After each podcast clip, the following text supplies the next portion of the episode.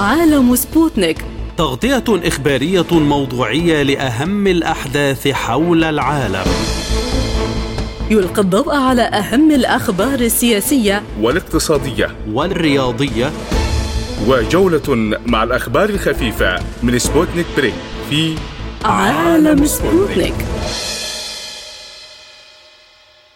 أهلا بكم مستمعينا الكرام في حلقة جديدة من عالم سبوتنيك. معكم في هذه الحلقة عبد الله حميد ونوران عطلة والبداية مع أبرز العناوين.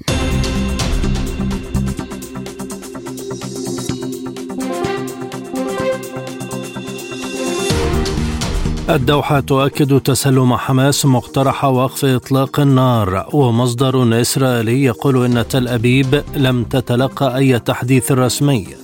الخارجية الروسية تقول إن الشكوك حول 12 موظفا في الأنوروا لا تبرر معاقبة وكالة بأكملها والأنوروا قد تضطر لوقف عملياتها في غزة بنهاية فبراير.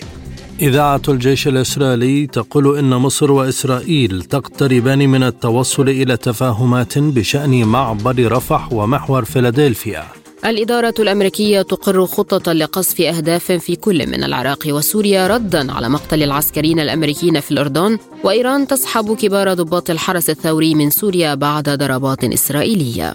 فصائل المقاومة الإسلامية في العراق تعلن مهاجمة ميناء حيفا في إسرائيل بطائرات بدون طيار.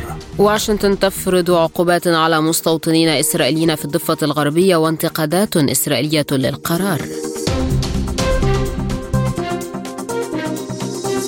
إلى التفاصيل.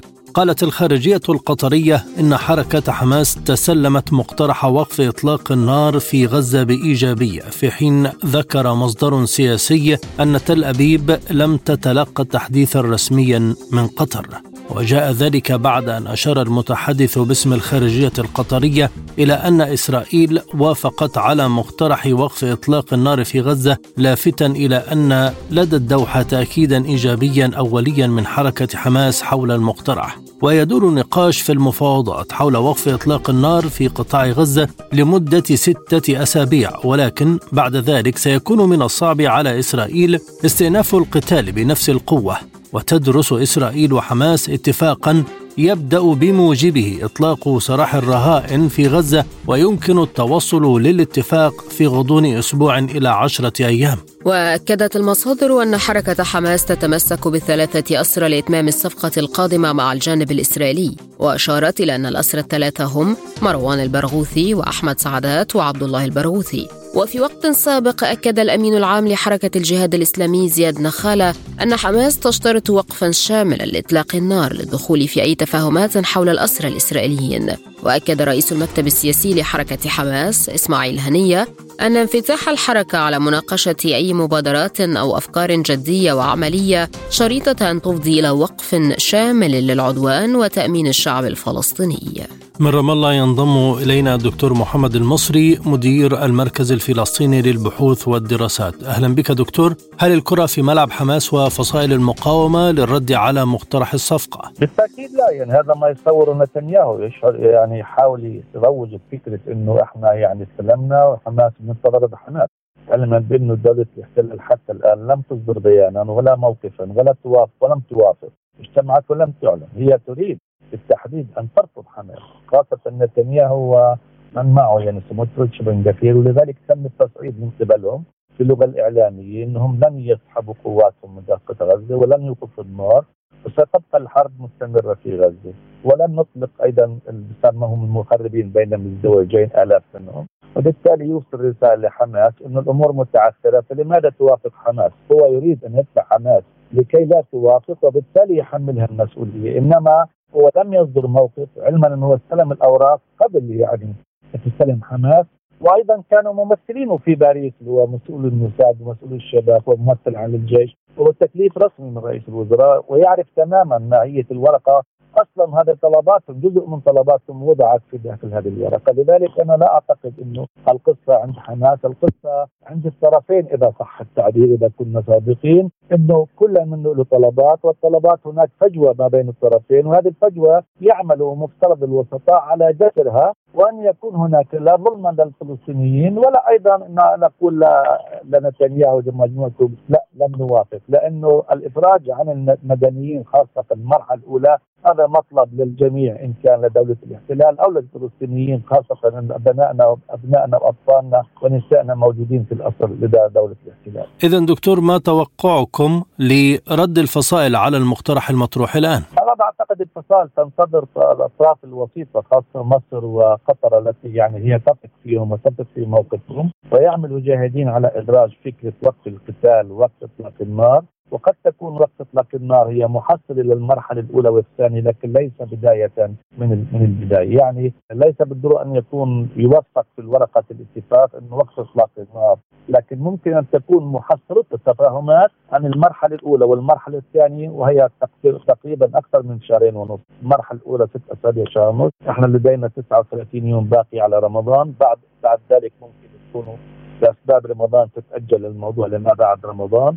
اتفقوا على كل أسير من دولة الاحتلال في غزة خدمة اولى يوم لديهم من 35 ل 40 وبالتالي هذه الحسبه تقول شهرين ونص. أعتقد بعد شهرين ونص يعني تدخل الحكومة الإدارة الأمريكية في عملية انتخابات ولن تسمح بإعادة حرب من جديد أو لا تتحمل أن يكون هناك حرب بالشرق الأوسط متفجرة والإدارة منتبهة لانتخابات وتمر بظروف صعبة، والجانب الثاني إنه بعد خروج الأسرى دوله الاحتلال بالتحديد، الجمهور الإسرائيلي سيتغير رأيه كليا وبالتالي لا يذهب للحرب لأنه ابنائه رجعوا له وبالتالي هناك جرحى وقتلى وضغط اقتصادي وضغط داخلي وخلافات ويمكن الحكومة تفشل وبالتالي تنتهي حكومة نتنياهو الحالية ويذهب باتجاه حكومه أخرى خاصة بإنه لابيد إنه أعطاه شبكة أمان وقال مستعد أشارك في الحكومة حتى لا الحكومة لا تنهار طوال الفترة القادمة، لذلك في تطورات ستحدث في الشهر ونص قد يكون حتى الراي العام الغربي والدول الغربية تضغط إنه لا يمكن العودة للحرب،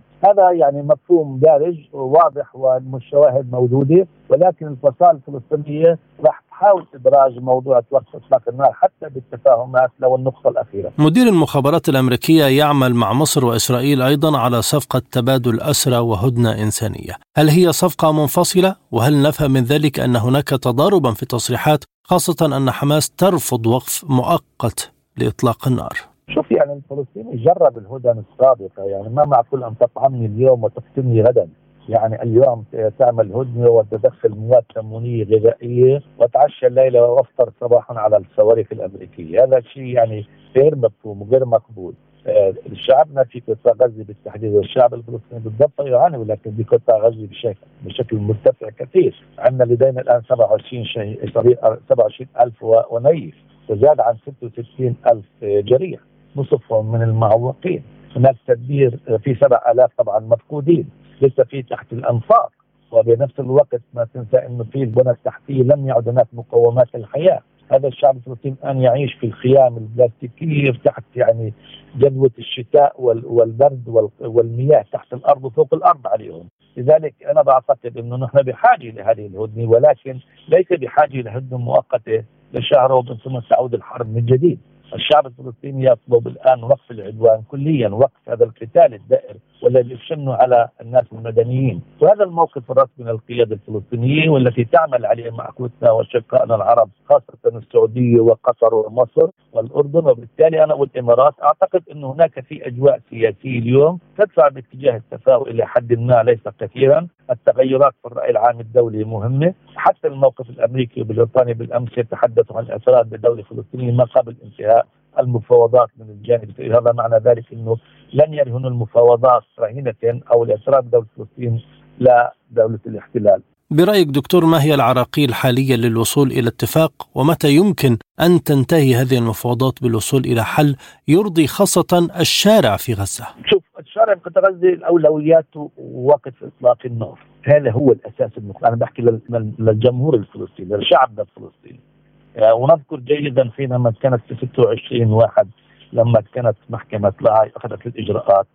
تقوم أنها إجراءات عالية المستوى وقد تكون على المدى الاستراتيجي تضر بدولة الاحتلال وتفيد الفلسطينيين. ولكن كان الجمهور في قطاع غزة شعبنا في قطاع غزة ينتظر كلمة وقف إطلاق النار لأنه يعاني من القصف اليوم والقتل اليوم. علما أنه هذا القصف والقتل والتدمير زاد ما بعد قرار المحكمة ولم يتراجع. الأولويات هي وقف إطلاق النار للقيادة السياسية الرسمية للفصائل لشعبنا لكن شو متطلبات الهدنة الحالية إذا لم تفضي إلى نقطتين مهمتين وقف العدوان كامله والدخول في مسار سياسي يؤدي إلى تسوية لقائمه الدولة الفلسطينية. أنا لا أعتقد إنه يتم هناك تطور وبالرغم من ذلك نبقى متفائلين لأنه آه، وقف إطلاق النار الهدنة تبادل الأسرى خاصة في إطار المدنيين هو مصلحه للطرفين.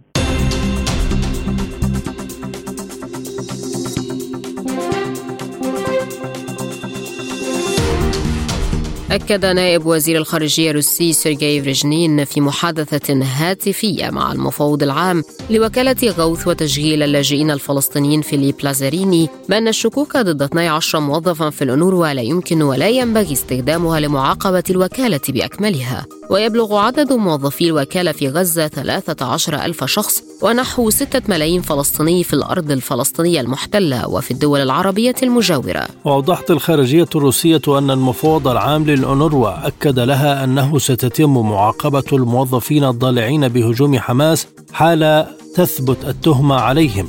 وأشار لازاريني أن الأونروا تخاطر بوقف أنشطتها إذا لم يعد المانحون الغربيون النظر في قرارهم.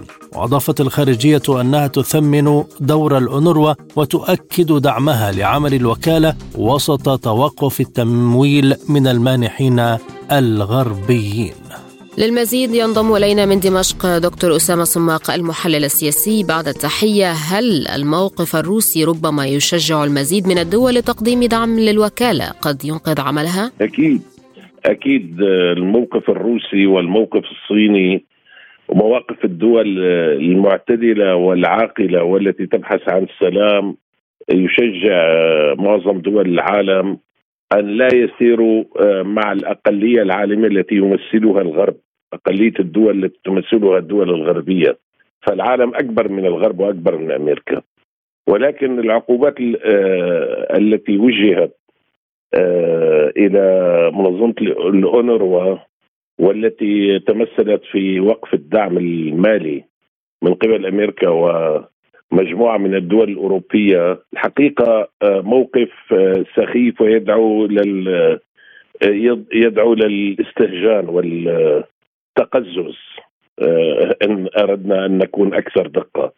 يعني بعد بعد قرار محكمة العدل الدولية الذي وجه شبه إدانة نهائية لإسرائيل بجرائم الاباده الجماعية عوضا عن أن يبداوا بعقاب المجرم آه، إسرائيل على ما اقترفته بحق الشعب الفلسطيني في غزة بدأوا بمعاقبة الضحية.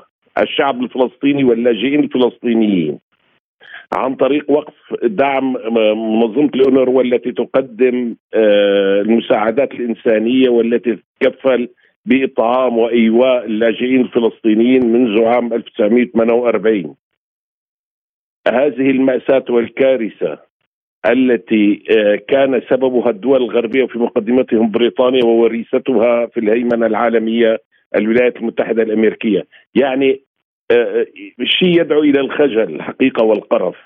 يعني ب... ب... آه، إسرائيل تقتل بالشعب الفلسطيني ليلا نهارا وتعود أمريكا وبريطانيا وبعض الدول الأوروبية آه، يعودون إلى لغه معاقبة الضحية. يعني سابقة لم يشهدها العالم. ممكن يمكن أن يكون قد جرى ذلك أيام الحملات المغولية التتريه آه، العصور الوسطى لكن كل مفاهيم الإنسانية والقيم وحقوق الإنسان وحقوق الشعوب والحريات التي يتشدقون فيها قد انقلبت راسا على عقب وسادت لغة شريعة الغاب في العالم كله آه، بفضل آه، مواقف الدول الغربية من أوكرانيا إلى غزة إلى آه، إلى إلى كل الأزمات التي يشهدها العالم. يعني كما قال آه، أعتقد أن ماركس قال هذه المقولة في في بعض كتاباته عندما قال أن الوظيفة الأساسية لرأس المال أو الوظيفة الوحيدة لرأس المال هي الربح. وبغض النظر عن الطريقة التي يحصل فيها رأس المال على الربح فهو جاهز أن يسلك أن يعتمد هذه الطريقة ويسلك الطريق الذي يؤدي به إلى الربح لو كان على حساب قتل الشعوب وظلم وتوجيه يعني وتوجيه الظلم السياسي والاجتماعي والاقتصادي للمجتمعات البشرية. يعني لغة ومنطق خارج المنطق البشر وال والمنطق الإنساني أن توقف الدول الغربية مساعدتها حاليا أو الاعتمادات التي كانت توفرها لمنظمه الأونروا كتكفير هو بالأساس كان تأسيس منظمه الأونروا تكفير عن الخطيئة التاريخية التي ارتكبتها بريطانيا آه، بإنشاء آه، وطن قومي لليهود في فلسطين على أساس وتهجير سكان الأصليين تحت عنوان شعب بلا أرض لأرض بلا شعب.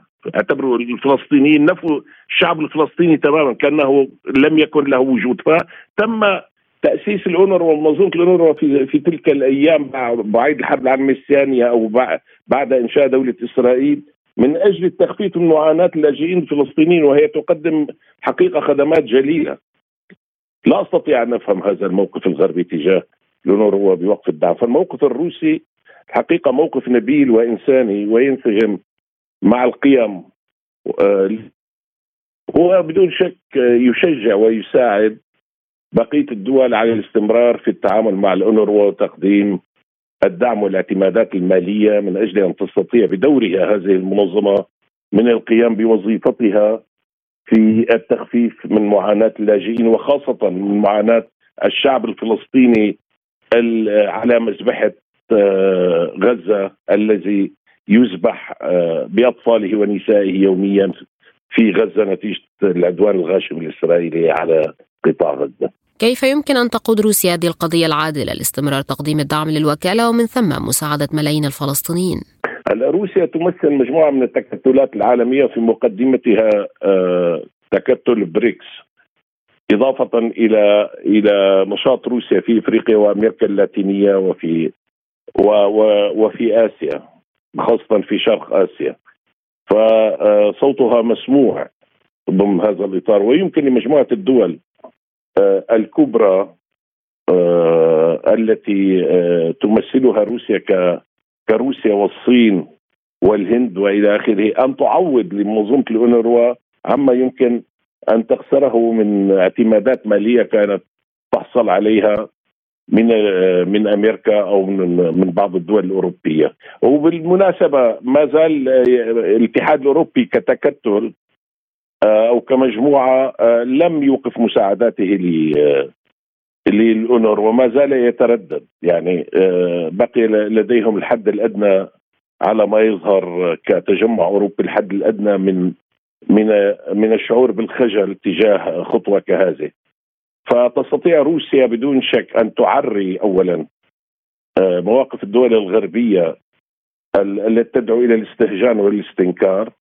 وتوضع آه، في الأوساط الدولية آه، ضرورة استمرار الأونروا في تقديم خدماتها للاجئين الفلسطينيين إضافة إلى تحفيز الدول ومحاولة الوصول إلى إجماع آه، مع آه، بين الدول التي الغير موافقة على المواقف الغربية تجاه الأونروا من أجل تعويض آه، الحد الأدنى من الخسائر التي منيت فيها الأونروا من خلال وقف المساعدات بعض الدول الغربية لها. يعني بهالإطار الأونروا أعلنت أنها ربما توقف عملها في نهاية فبراير فكيف سيكون المشهد حينها وهي أكبر مؤسسة تعمل في غزة؟ كن مأساويا وكارثيا بدون شك وتتحمل مسؤوليته أمريكا ومجموعة الدول الأوروبية التي آه، اصطفت إلى جانب أمريكا واتخذت ذات الموقف من ناحية وقف الاعتمادات المالية للأونروا تحمل هذه الدول التي أوقفت تمويل الاونروا تتحمل مسؤولية احتمال إيقاف الاونروا لنشاطها في تقديم المساعده والدعم والرعاية للاجئين الفلسطينيين وخاصة في هذه الظروف الصعبة التي يمر بها الشعب الفلسطيني في قطاع غزة حيث أصبح أكثر من مليونين ونص من الفلسطينيين مشردين بلا مأوى وبلا آه، طعام وبلا ماء وبلا كهرباء وبلا آه، إن لم تستطع الأونروا التعويض عن الأونروا عادة تعمل من خلال من خلال التمويل يعني الأونروا منظم منظمات الأمم المتحدة والأمم المتحدة كلها يعني بجمعا يكون كهيئة آه، تمول من قبل مجموع دول العالم المنتسبة إلى إلى هذه المنظمة الدولية. والأونروا جزء من هيئة الأمم المتحدة. بالتالي بدون تمويل طبعا لن تستطيع الأونروا الاستمرار ولكن يبقى الأمل قائما. إما أن تتراجع هذه الدول عن قرارها آه، الإجرامي هذا أو أن توجد مصادر تمويل بديلة عن طريق مجموعة الدول التي تحترم القانون الدولي والقانون الإنساني الدولي والتي تقف مواقف آه، آه، إلى جانب المستضعفين في العالم وفي مقدمتهم الشعب الفلسطيني كروسيا والصين والهند ومجموعة دول بريكس. هناك من يتحدث عن تعمد إسرائيل وأمريكا إنهاء عمل هذه الوكالة التي تعتبر شاهد رئيسي على كل جرائم إسرائيل طوال سبعين عاما، فما حقيقة ذلك برأيك؟ بدون شك بدون شك بدون شك كل ما يخدم المشروع الإسرائيلي الصهيوني في المنطقة وتغييب الشهود وتغييب الأدلة على الجرائم التي ارتكبت على مدى سبعين عاما بحق الشعب الفلسطيني. و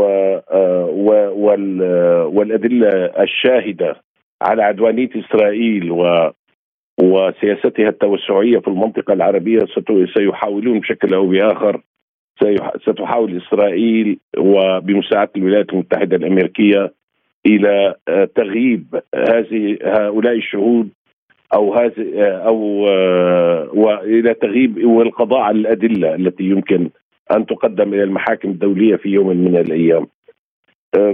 كانت الأونروا دائما موجودة عندما كانت إسرائيل تقوم بارتكاباتها المتكررة عبر التاريخ. فطرح معقول ومنطقي ما تتفضلين به أنهم يحاولون تغييب هذه المنظمة الدولية التي تمثل بدون شك عبارة عن أرشيف من الأدلة والشواهد على خرق إسرائيل آه، القانون الدولي وعلى وعلى تصرفها كدولة آه، فوق القانون آه، وخارج جميع قواعد التعامل بين دول العالم. قواعد التعامل الإنساني. ربما يكون ذلك صحيحا. و...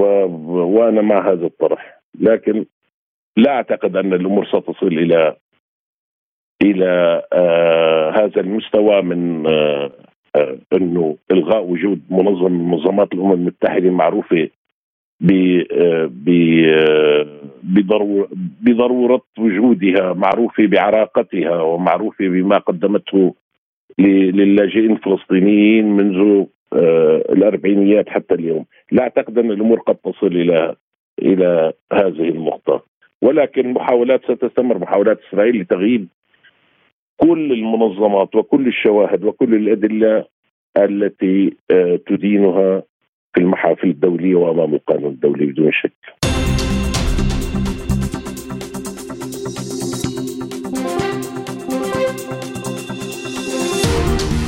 أفادت إذاعة الجيش الإسرائيلي بأن تل أبيب والقاهرة تقتربان من التوصل لتفاهمات بشأن مدينة رفح وممر فيلادلفيا على الحدود بين قطاع غزة ومصر.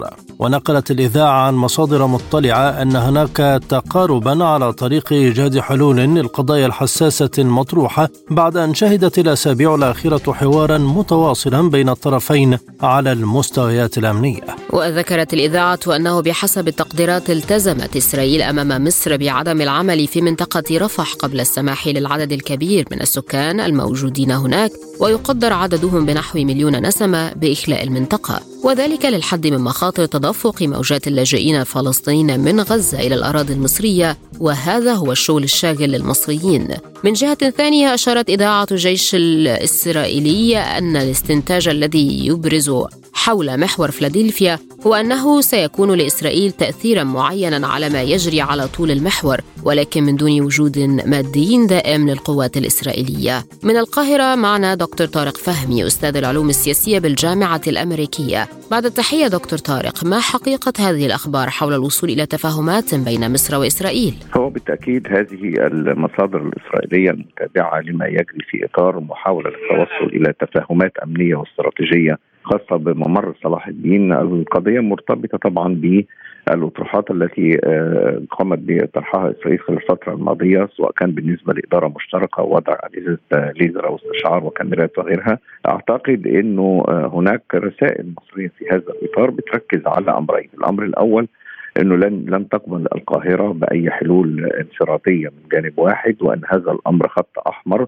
ولا يمكن تقبله. الأمر الثاني هو أن أي ترتيبات يجب أن ألا تخالف اتفاقية آه، السلام وعهد السلام بين مصر وبين إسرائيل إضافة لتنفيذ نصوص البروتوكول الأمني.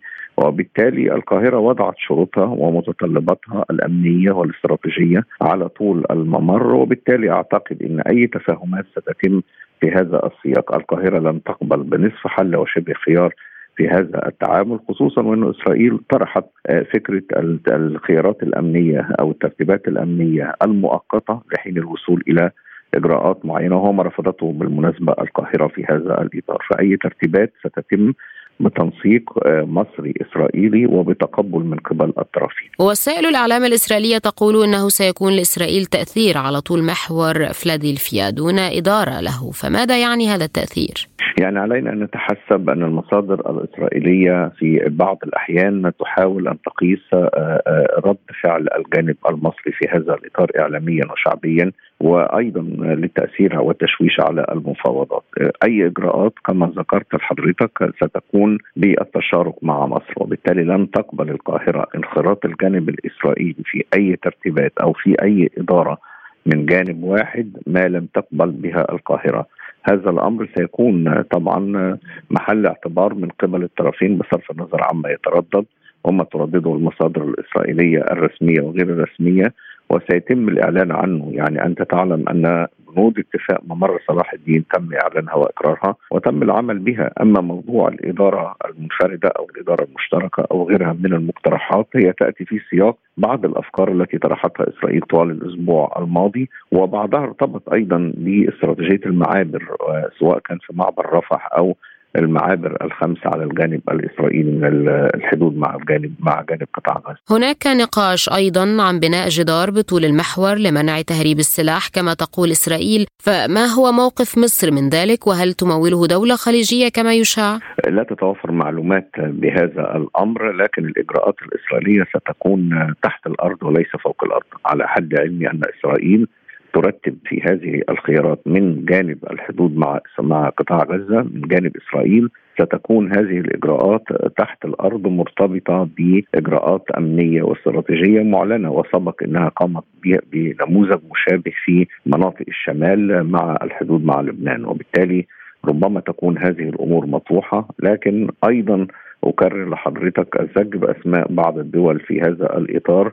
هذه يأتي في إطار جس النبض وعدم وجود أي معلومات حقيقية حول هذا إسرائيل. إذا قامت بهذه الإجراءات فبطبيعة الحال ستكون من خلال استراتيجيه استراتيجية العمل آه، آه، يعني من أعلى دون الحاجة إلى تمويل من دول أو غيرها. هل هذه التفاهمات تتم وفق اتفاقية السلام أم ستلزم ذلك إضافات لهذه الاتفاقية؟ الأمر بيمضي في إطارين، معاهدة السلام آه، ببروتوكول الامني منفصله عن اتفاق ممر صلاح الدين، اتفاق ممر صلاح الدين تم تعديله مرتين، المره الأولى بعد انسحاب الجانب الإسرائيلي بمقتضى خطة الفصل احادي الجانب خطة الجنرال شارون خطة الانطواء الشهيرة وتم بعدها آه، دخول السلطة الفلسطينية على مناطق المعبر ودي السلطة الممثلة وتم توقيع الاتفاق المصري الإسرائيلي ثم بعد الانقلاب الذي قامت به حركة حماس تم تعديل الاتفاق لأنه أصبحت هناك أرض وهيئة معابر على الجانب من قبل الجانب الفلسطيني فتم التعديل. لا علاقة للمعاهدة ببنودها بنصوصها بما يجري لكن الاتفاق هو يجب أن يتضمن روح البروتوكول الأمني وبنود المعاهدة بصورة كاملة لكنه لا يقترب من المعاهدة. يعني لا يوجد تعديل في المعاهدة ولا يوجد تعديل في ما ما يتم من المعاهدة التاريخية لكن بيبقى بروتوكول إجرائي أمني تنفيذي متعلق ب استراتيجية الدفاع عن مناطق الحدود وغيرها.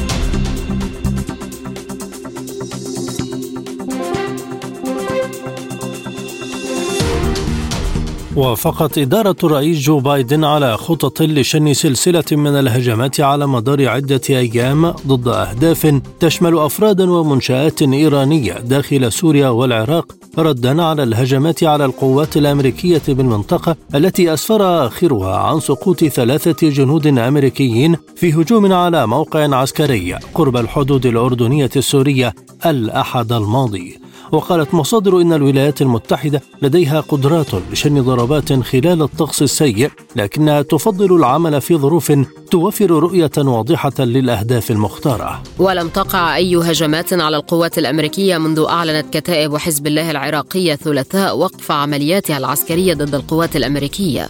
وفي وقت سابق قال مسؤولون أمريكيون إن تقديرات الولايات المتحدة تشير إلى أن إيران هي التي صنعت الطائرة المسيرة التي استهدفت قاعدة أمريكية في الأردن مطلع الأسبوع في هجوم أسفر عن سقوط ثلاثة جنود وإصابة أكثر من أربعين وهو ما نفته إيران في حينه. وقال البيت الأبيض إن المقاومة الإسلامية في العراق تقف وراء الهجوم بالأردن. من بيروت ينضم إلينا دكتور هشام جابر رئيس منتدى الشرق الأوسط للدراسات. بعد التحية دكتور متى يمكن أن ترد الولايات المتحدة؟ وهل توقيت هذا التصعيد مناسب؟ أنا أعتقد أن الولايات المتحدة الأمريكية لابد أن ترد لأن لأسباب داخلية.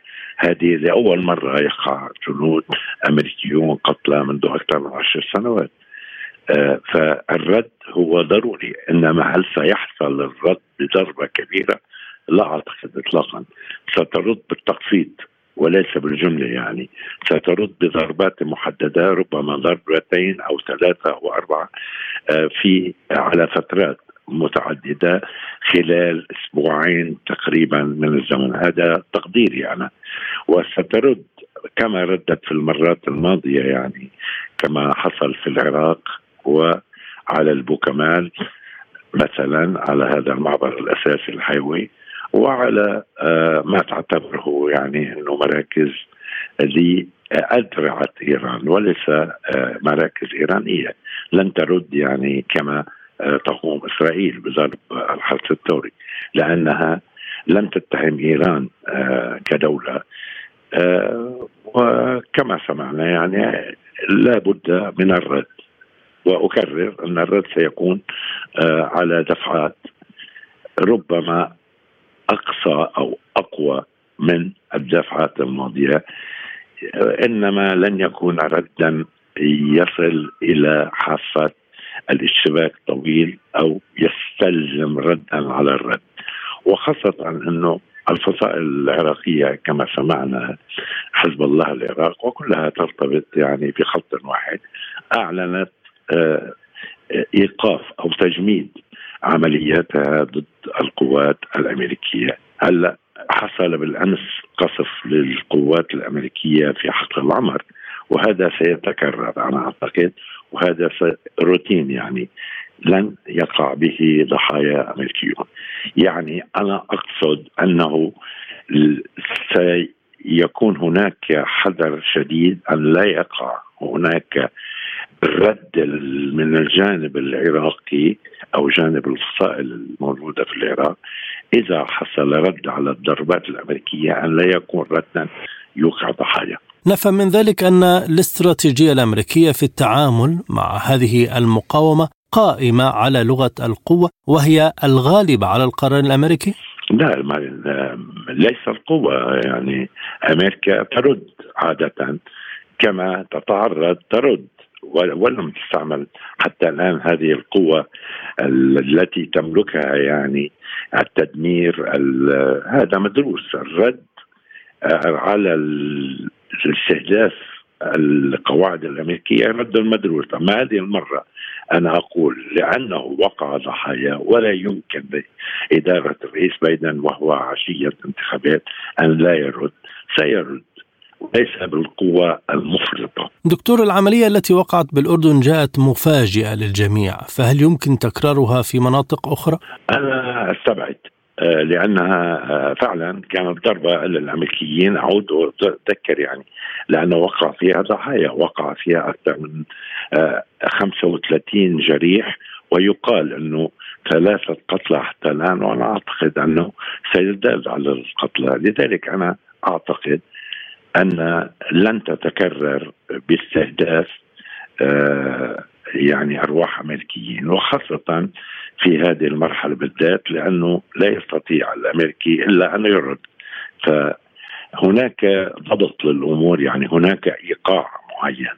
وبعد بيان حزب الله العراق وما يتبعه بوقف وتجميد العمليات العسكرية ضد الأمريكيين أنا لا أعتقد أنها ستتكرر. أما إذا كان الرد الأمريكي كما ذكرت يعني مفرطا أو إلى حد ما ومبالغ به حتما سيكون هناك رد من الفصائل العملية الأمريكيون مستهدفون. الأمريكيون أهداف في العراق وفي سوريا آه وفي شرق الفرات يعني. أي هذه الأماكن أكثر خطورة على الوجود العسكري الأمريكي؟ التنف والمراكز ليس حقل القمر يعني لا لم يقع ضحايا حتى الآن يعني. أن الأماكن التي تستهدف أرواح والجنود الأمريكيين هي أكثر ما تكون هي في التنف وفي شرق الفرات، في شرق الفرات لا يوجد قواعد بمعنى القواعد العسكرية الأمريكية يوجد سكنات صغيرة مراكز عسكرية آه، مجموعها لا يتعدى الألف آه، جندي تقريبا. بين 900 و 1200 جندي يتبدلون ويعبرون دائما الحدود مع العراق. وهذا ستاتيكو أو هذا الواقع العسكري في شرق الفرات له أسبابه. وسيما سيما بعد أن سمعنا أن الأمريكيون يسعون إلى سحب قواتهم من سوريا ومن العراق فلا أعتقد انه في هذه الفترة بالذات سيكون هناك استهداف لأرواح أمريكيين. بالنسبة لأنباء سحب إيران كبار ضباط الحرس الثوري من سوريا بعد ضربات إسرائيلية ما حقيقة ذلك وهل هناك مخاوف من مزيد من الاغتيالات؟ حتما هناك مخاوف إنما هذا السحب يعني لم يتأكد حتى الآن يعني نفته مصادر قريبة من إيران آه، أنها لم تسحبهم إنما نصحت هؤلاء الخبراء الذين هم الموجودون في سوريا بتقليل تقليص العدد اولا وعدم اصطحاب عائلاتهم معهم. هذا الذي سمعناه حتى الآن. لا يعني ذلك أن إيران ستترك الساحة السورية. والوجود الإيراني في سوريا كما نعلم ليس وجودا عسكريا بمعنى الكلمة لا هناك ليس هناك تقنات عسكرية ترفع العلم الإيراني. الإيرانيون موجودون في سوريا بآلاف معدودة 2000 أو 3000 خبير. هم يديرون الداخلون داخل الجيش السوري. يعني ليس لهم مواقع يرفعون العلم عليها كما الدول الأخرى الموجودة في سوريا. إنما هؤلاء الخبراء من الحرس السوري يدورون القوات غير النظامية الحليفة لإيران كما نعلم زينبيون فاطميون حزب الله الموجود في سوريا. هؤلاء القوات الغير نظامية يعدون بعشرات الآلاف. إنما الخبراء الإيرانيون أو الضباط الإيرانيون التابعون للحرس الثوري لا يتعدى عددهم 2000 أو 3000 ينقص أو يزيد حسب الحاجة. ربما سحبت قسما منهم تحديدا للخسائر واختصارا لها وكونهم يعني أصبحوا مكشوفين من العدو الإسرائيلي فهذا إجراء تكتيكي ليس استراتيجي تتخذه إيران ليس استراتيجي بمعنى أنها لن تترك الساحة السورية. ومن بغداد ينضم إلينا الكاتب والباحث بالشأن السياسي والأمني أستاذ أثير الشرع بعد التحية. هل هناك مراوغة من المقاومة المسلحة العراقية حيث أعلن حزب الله وقف هجماته على القوات الأمريكية بينما أعلنت قوات أخرى استهداف إسرائيل؟ آه، ما يهم آه، المقاومة المسلحة العراقية هي المقاومه الإسلامية هي الحفاظ على وحدة العراق والنأي بالعراق عن كل ما يحدق بالمنطقة لذلك يعني هناك دعم من قبل الإطار التنسيقي وأيضا بعض فصائل المقاومة لهذه الحكومة التي آه، تنعت بحكومة الإطار التنسيقي. لذلك يعني استشعروا آه، بعض فصائل المقاومة عندما وجهت الإدارة الأمريكية التهم مباشرة آه، إلى كتائب حزب الله وإلى إيران.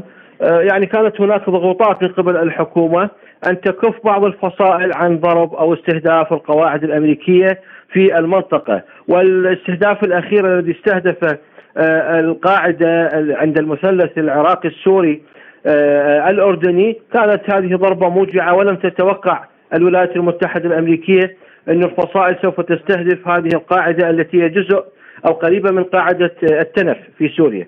لذلك اليوم أنا أعتقد أنها ليست مراوغة إنما بالفعل الجميع يرغب بالنأي بالعراق عن كل المخاطر لأنهم يعلمون جيدا إذا ما كانت هناك ضربات جوية لن يسقط إلا ربما الأبرياء ربما على غرار آه، ما يحصل في غزة. هذا ليس مستبعد. الولايات المتحدة الأمريكية عندما أتت بجيوشها وعندما أتت بحاملات الطائرات بحجة الدعم الكيان الصهيوني وأيضا يعني بعد عام 2003 بحجة تحرير العراق لديها عدة سيناريوهات ولديها مشاريع. ومؤخرا آه، لويد أوستن اللي هو وزير الدفاع الأمريكي صرح بأنه لن ننسحب من العراق ومن سوريا. في حين أنه قبل أيام صرح آه، البنتاغون بأنه هناك نية بالانسحاب آه، من سوريا.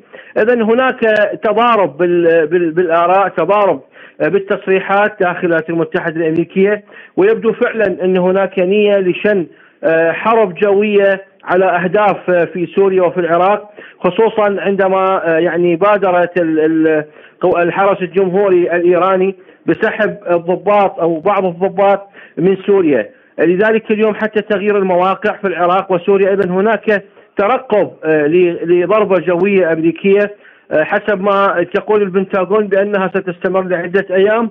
أعتقد أن هذه الضربة سوف يعني تغير قواعد الاشتباك. إذا كانت شديدة سوف يعني يكون الرد من فصائل المقاومة آه، يعني شديد أيضا. آه، يعني وتعلمون أيضا انه هناك تصعيد في آه، على اليمن يعني خلال 24 ساعة. السابقة اذا هناك حرب شاملة أنا أعتبرها هناك حرب شاملة من قبل الولايات المتحدة الأمريكية على فصائل المقاومة المنتشرة في المنطقة وليس فقط آه، في العراق أو سوريا. كيف ينتظر العراق الرد العسكري الأمريكي كما جاء في التصريحات الأمريكية؟ ست نوران هناك ترقب وهناك حذر ولا لا أخفيك يعني هناك نوع من القلق يعني ماذا سيحصل ما يعني آه، ماذا ستستهدف الطائرات الأمريكية؟ ما هي المواقع التي سوف تستهدف؟ ما هي السيناريو؟ ما هي الغاية؟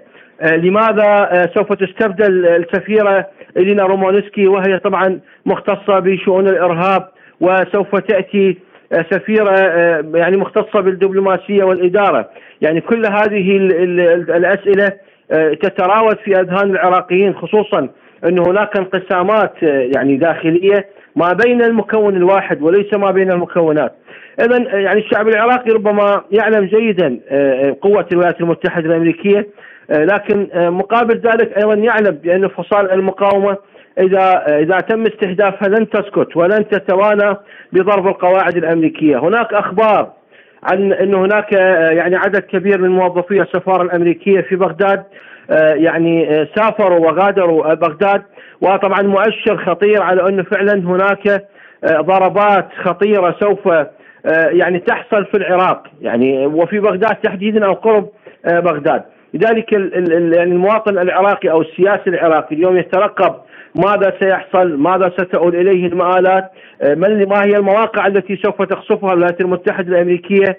وهل للعشرين أو التحالف المكون من عشرين دولة الذي اسسته الولايات المتحدة الأمريكية سيكون لها دور بما يحصل في المنطقة؟ لذلك كل هذه التساؤلات هي موجودة والوضع يعني بصراحة يعني ترقب وهناك أنباء على أنه معظم القيادات العراقية سواء بالمقاومة أو قادة الكتل السياسية غادروا العراق يعني خلال الأيام السابقة نعم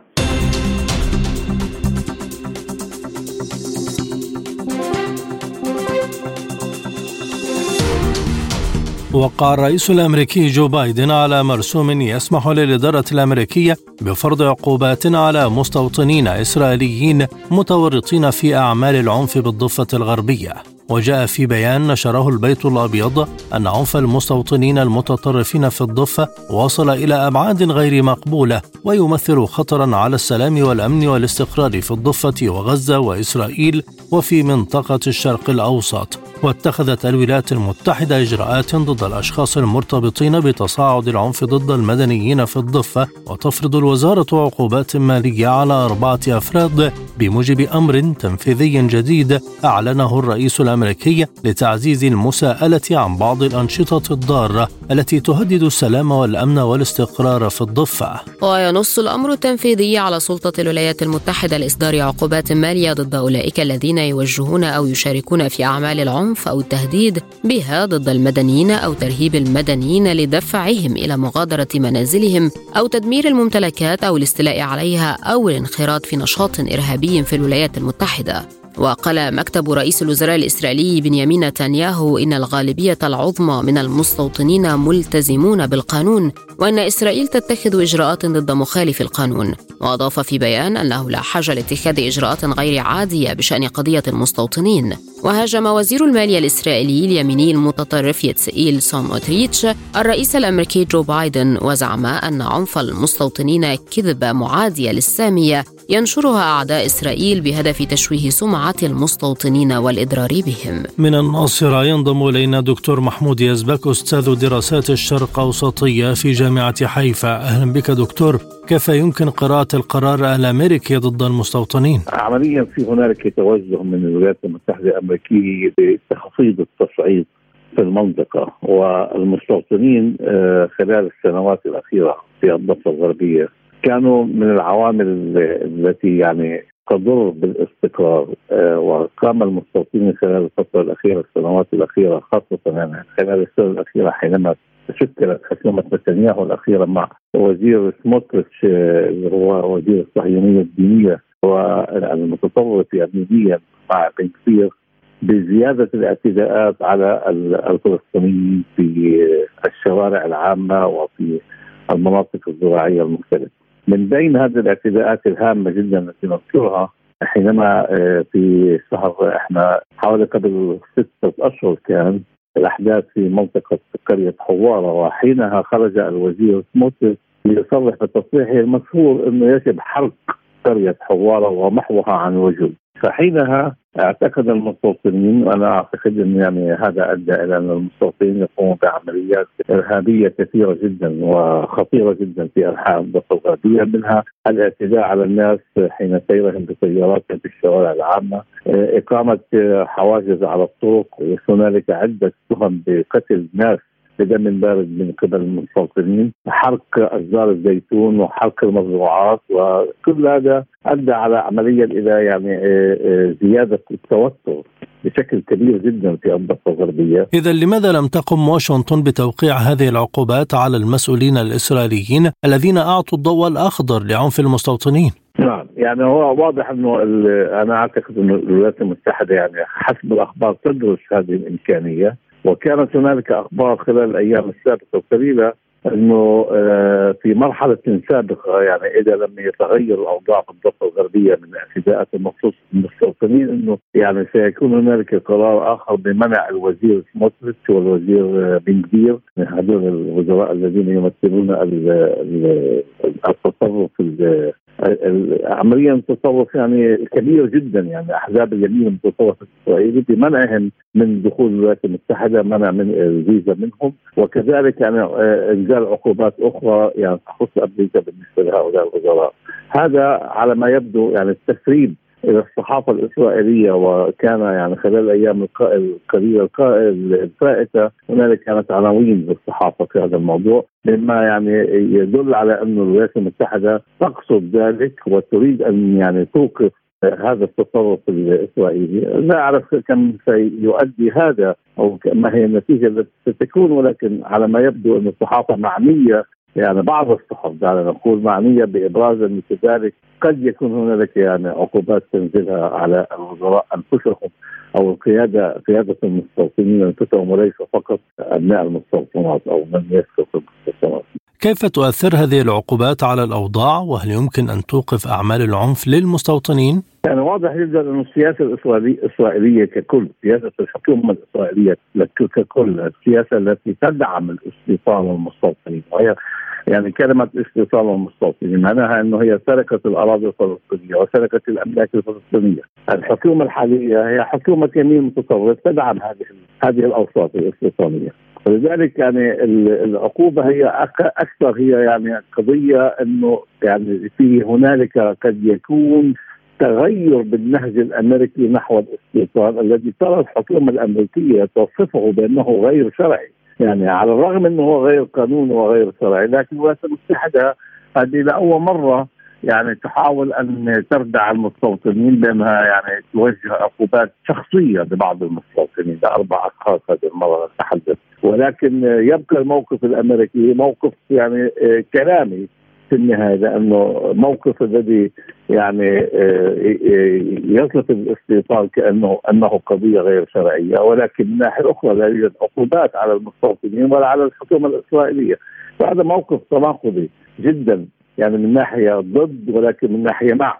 هذا يعني وهذا ما يميز السياسة الأمريكية عمليا في المنطقة منذ سنوات طويلة. يعني يقولون شيئا ما ولكن يفعلون الشيء المعاكس المهم هنا هي ليست قضية القول إنما قضية الفعل. وبالنسبه للفعل نجد إنه الأمريكي عمليا يعني داعم كامل لكل ما تقوم به إسرائيل. وحتى قضية الاستيطان التي تصفها الولايات المتحدة الأمريكية بأنها قضية غير شرعية. والإثبات على ذلك إنه يعني آخر شيء آخر عمل قامت به الولايات المتحده كبير جدا. هو نقل السفارة الإسرائيلية من تل أبيب إلى القدس والاعتراف بالقدس أنها عاصمة دولة إسرائيل واعتراف عمليا بضم المناطق الفلسطينية المحتلة من عام 67 المجاورة لمدينة القدس والقدس الشرقية العربية ضمها لإسرائيل وجعلها عاصمة لدولة إسرائيل، يعني هذا الكلام فعليا هو اعتراف بالإستيطان. وشرعنة الاستيطان الإسرائيلي وشرعنة الاحتلال الإسرائيلي. ولذلك هذه الجملة الأخيرة اللي قبل أيام أنه معاقبة أربع أشخاص من المستوطنات هي يعني جملة آه، تصريح ولكن لا أهمية له في أرض الواقع ما, ما لم تقوم الولايات المتحدة بدورها. كدولة عظمى بالتخلي عن سياسة الكيل بمكيالين والدعم الكامل لإسرائيل حتى على حتى دعم المستوطنات. وشرعنتها مثل ما نرى في أرض الواقع وليس في أرض التصريحات. فيما يخص إدارة بايدن هل العلاقة بين واشنطن وتل أبيب ستدخل مرحلة متوترة في هذا التوقيت خاصة مع حلفاء نتنياهو؟ هو العلاقة لا نستطيع أن نقول علاقة يعني متوترة بمعنى كلمة متوترة وستؤدي إلى تغيير علاقات، لا هو هنالك في وجهات نظر مختلفة ولكن نتنياهو يستغل هذه الوجهات النظر لتقوية موقفه على حساب الولايات المتحدة الأمريكية بمعنى أنه الآن يعني نتحدث عن حرب غزة مثلا بالأساس والولايات المتحدة تريد يعني تدعم إسرائيل وتدعم وقت تدعم عدم وقف هذه الحرب. وعلى الرغم ان هنالك معارضة كبيرة جدا في العالم ضد هذه الحرب لكن ما زالت الولايات المتحدة الأمريكية من ناحية واقعية تدعم إسرائيل دعما كاملا بالأسلحة وبالمال وبالتصريحات وبالمواقف السياسية في الدول المتحدة وفي غيرها. ولذلك هذا التوتر هو أكثر يعني توتر كلامي وليس توتر حقيقي على أرض الواقع. وربما إنه سيصبح هنالك توترا إذا ما قام نتنياهو يعني حينما تبدأ معركة الانتخابات الأمريكية. يعني أنا وهذا يتوقعه البعض إنه سيكون نتنياهو بدعم كامل للرئيس للمرشح بايدن على حساب الرئيس آسف للمرشح آه، ترامب على حساب الرئيس بايدن. عندها هذا قد يؤدي إلى خلاف حقيقي ما بين الرئيس يعني رئيس الحكومة الإسرائيلية والرئيس الأمريكي، لكن حتى الآن هذه التصريحات التي نسمعها وكأن هنالك توتر هي أنا أعتقد في المستوى الكلامي ليس أكثر من ذلك ولكن لم تصل إلى مرحلة العمل. وعلى ما يبدو الولايات المتحده لن تقوم لن تقوم بأي عمل يعني آه، لا تريده إسرائيل ولا تقبل به. اسرائيل فتصبح هذه الكلمات الأمريكية توتر هي مجرد كلمات وتصريحات لا معنى لها ولا أي ولا قيمة لها وفقط من أجل يعني الدعايات وليس أكثر من من ذلك يعني.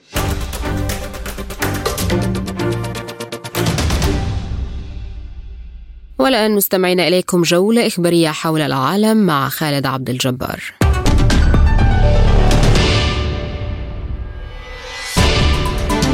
أفادت وزارة الدفاع الروسية بتمكن قوات من مجموعة الجنوب التابعة للقوات الروسية من تحييد قوات مشاة أوكرانية بواسطة طائرات مسيرة على محور أرتيوموفسك بضربات دقيقة. وذكرت الوزارة أن وحدة طائرات مسيرة من المظليين من بورياتيا دمرت مجموعة من مشاة القوات المسلحة الأوكرانية غرب أرتيوموفسك باستخدام طائرة مسيرة. و أشارت إلى أن وحدات الطائرات المسيرة التابعة للقوات المحمولة جوا في هذه المنطقة قامت بتحييد العشرات من المسلحين الأوكرانيين وتدمير عدة وحدات من المعدات الأوكرانية المختلفة خلال الأربع والعشرين ساعة الماضية. أعلن المتحدث باسم الرئاسة الروسية ديمتري بيسكوف أن الكرملين لم يتلقى أي طلبات من كييف لتسليم جثث السجناء الذين قتلوا في تحطم طائرة إيل 76 في مقاطعة بيلغرود. وأضاف بيسكوف أنه لم يكن هناك تأكيد رسمي حول طلب السلطات الأوكرانية من روسيا لتسليم جثث القتلى الأوكرانيين. وفي الرابع والعشرين من يناير كانون الثاني الماضي أسقطت القوات المسلحة الأوكرانية طائرة نقل عسكرية روسية من طراز إيل 76 فوق مقاطعة بيلغرود. كانت تقل 65 أسيرا أوكرانيا قتلوا جميعا بالإضافة إلى ثلاثة ضباط روس مرافقين لهم وستة من أفراد الطاقم.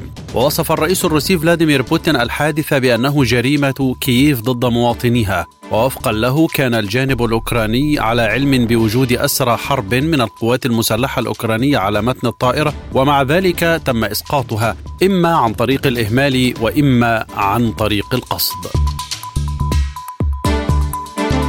أغلق متظاهرون إسرائيليون معبر نيتسان الحدودي لمنع مرور قوافل المساعدات الإنسانية إلى قطاع غزة. وذكرت القناة الثانية عشر الإسرائيلية أن المئات من المتظاهرين الإسرائيليين توافدوا على معبر نيتسان الحدودي وأغلقوه أمام مرور قوافل المساعدات الإنسانية التي تدخل إلى قطاع غزة. وفي السياق نفسه دعا رئيس حزب إسرائيل بيتنا أفيجدور ليبرمان إلى إغلاق جميع المعابر الحدودية أمام تقديم المساعدات الإنسانية والإغاثية لقطاع غزة.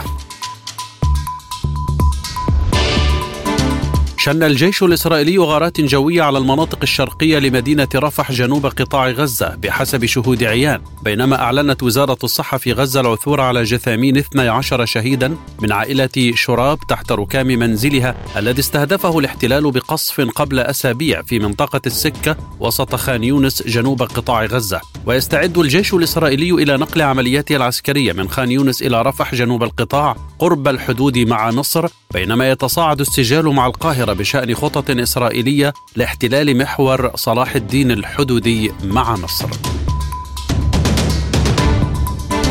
قالت وزارة الصحة الفلسطينية في قطاع غزة إن الغارات الإسرائيلية المتواصلة أودت بحياة 105 فلسطينيين غالبيتهم من الأطفال والنساء وكبار السن في مناطق مختلفة بقطاع غزة خلال الأربع والعشرين ساعة الماضية. وأضافت أن الجيش الإسرائيلي يواصل مداهمة واقتحام مستشفى الأمل ومحاصرة مستشفى ناصر في خان يونس وتواصل قواته قصفهما مستهدفة الكوادر الطبية والمصابين والمرضى وآلاف النازحين. وأشارت إلى وصول عدد من الإصابات إلى مستشفى غزة الأوروبي جراء عمليات القصف في محيطها. وأكدت الوزارة أن قوات الاحتلال شنت عشرات الغارات والقصف المدفعي على وسط وغرب خان يونس وبلدتي بن سهيلة وعبسان ومناطق معا والبطن السمين والنمساوي وجورة العقاد. وقال شهود عيان إن مدفعية الاحتلال قصفت حي أبراج طيبة في خان يونس وجددت قصف وسط وغرب المدينة لافتين إلى وقوع اشتباكات بين الفصائل الفلسطينية والقوات الإسرائيلية وسماع أصوات انفجارات وتبادل لإطلاق النار في المدينة ومناطق تل الهوى والزيتون في غزة. أعلنت وزيرة الخارجية البلجيكية حجة لحبيب أن الوزارة قررت استدعاء السفير الإسرائيلي لدى بلجيكا وذلك بعد قصف طال مقر الوكالة البلجيكية للتعاون الإنمائي في قطاع غزة. وقالت الوزيرة عبر موقع إكس تم قصف وتدمير مكاتب وكالة التنمية البلجيكية في غزة واستهداف المباني المدنية أمر غير مقبول. للمزيد زوروا موقعنا سبوتنيك دوت اي إلى اللقاء.